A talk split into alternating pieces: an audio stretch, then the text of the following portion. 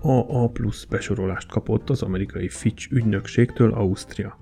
Ez azt jelenti, hogy nemzetközi szinten stabilnak látják az osztrák gazdaság helyzetét. Az elemzés szerint a privát szektor enyhe eladósodásából csak profitált az ország. Az államadósság az előző évi meredek emelkedés után várhatóan újra csökkenni fog. Ehhez azonban némi idő kell. Az előrejelzések szerint az eladósodás 2022-ben fog tetőzni. Ausztria adósság szerkezetét is kedvezőnek ítélték, mind a felvett hitelek viszonylag rövid időtartama, mind a költségek csökkenő tendenciája szempontjából.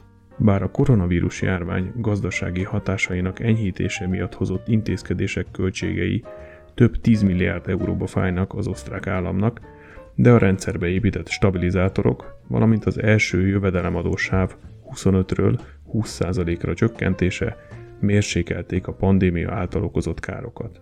Ezen felül sikerült főleg a kiskeresettel rendelkező háztartások bevételeit is megóvni a beszakadástól. Az előzetesen vártnál gyengébb gazdasági erősödésre válaszul a kormány további a pénzügyi stabilitást támogató intézkedéseket is bejelentett. Ezeknek köszönhetően az államháztartás hiánya várhatóan 8,2% körül alakul majd. 2022-ben és 2023-ban pedig még ennél is kedvezőbb értékekre lehet számítani. Az osztrák pénzügyminiszter természetesen üdvözölte a hírt, ami alátámasztja az állam válság kezelésének sikerét. Ennek okaként Ausztria korábbi észszerű pénzügyi gazdálkodását nevezte meg.